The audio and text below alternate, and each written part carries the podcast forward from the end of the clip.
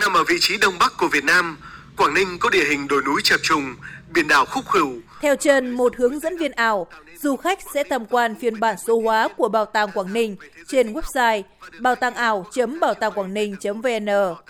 Toàn bộ không gian bảo tàng được mô hình hóa bằng công nghệ 3D, từ kiến trúc phía ngoài độc đáo tựa như viên ngọc đen bên bờ vịnh Hạ Long, cho đến những không gian ấn tượng bên trong. Khoang thuyền chở lịch sử nhiều thời đại, hầm lò khai thác than dưới lòng đất, bảo vật quốc gia trên non thiên yên tử. Ngoài khả năng đem lại góc nhìn khá chân thực cho những người chưa có điều kiện tới tham quan trực tiếp, Bảo tàng Quảng Ninh cũng lắp đặt kiosk tương tác để du khách có thể làm quen, tìm hiểu trước khi bắt đầu hành trình khám phá. Anh Phạm Văn Quyết, du khách Đà Nẵng hào hứng. Công nghệ này thì sẽ dễ dàng để cho mọi người có thể tìm kiếm mọi thứ bên trong bảo tàng một cách nhanh nhất, dễ dàng nhất và chính xác nhất. Mình thấy rất là thích và đặc biệt là có trải nghiệm như vậy thì cảm giác dường như mọi người sẽ thấy mọi thứ chân thật hơn rất là nhiều. Là công trình kiến trúc văn hóa nổi bật tại trung tâm thành phố Hạ Long, Bảo tàng Quảng Ninh đã trở thành điểm đến rất được yêu thích của du khách trong và ngoài nước. Tính riêng năm 2022, có khoảng 700.000 lượt khách tới đây, ngày cao điểm lên tới 10.000 lượt, mang lại doanh thu hơn 16 tỷ đồng. Bảo tàng hiện có hơn 30.000 hiện vật, trong đó có 12 bảo vật quốc gia.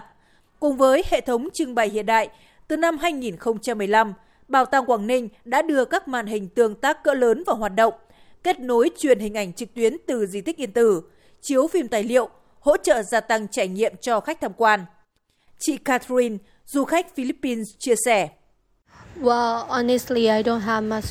Tôi không có nhiều thời gian ở lại Hạ Long nên rất thích bảo tàng Quảng Ninh. Nhờ đó mà tôi có thể tìm hiểu những điều đặc biệt nhất của vùng đất này. Tôi cho rằng có rất nhiều điều có thể cải thiện để thuận tiện hơn cho du khách, như sử dụng công nghệ vào trình chiếu, thuyết minh, chỉ dẫn chẳng hạn. Điều đó có thể giúp bảo tàng trở thành điểm đến văn hóa hấp dẫn nhất ở Hạ Long. Ông Đỗ Quyết Tiến, Giám đốc Bảo tàng Quảng Ninh nhận định, việc ứng dụng công nghệ số vào trưng bày tổ chức các hoạt động giáo dục, trải nghiệm của ngành bảo tàng đang là đòi hỏi cấp thiết. Tuy nhiên, đại dịch COVID-19 những năm qua cũng khiến việc cập nhật ứng dụng số tại Bảo tàng Quảng Ninh chưa theo kịp nhu cầu của khách tham quan. Do đó, bảo tàng sẽ nhanh chóng đầu tư đổi mới, khai thác và ứng dụng công nghệ trên nền tảng số để du khách có thêm cơ hội trải nghiệm và khám phá.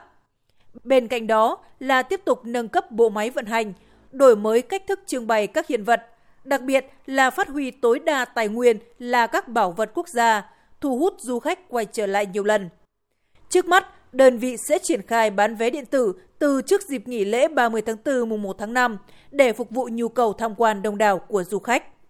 Để đáp ứng cái nhu cầu chuyển đổi số thì bảo tàng cũng sẽ định hướng tiếp tục triển khai những cái ứng dụng công nghệ thông tin vào các hoạt động trưng bày, ứng dụng các cái công nghệ vào trong cái ờ, như là ứng dụng công nghệ ờ, trình chiếu 3D vào không gian ngành than cũng như là không gian Bắc Hồ hay là cái việc là, là ờ, học ờ, lịch sử online cho các em học sinh, giáo dục truyền thống cho học sinh, đầu tư sửa chữa, nâng cấp lên để đổi mới cái hoạt động của bảo tàng để thu hút khách tham quan đến bảo tàng đông hơn.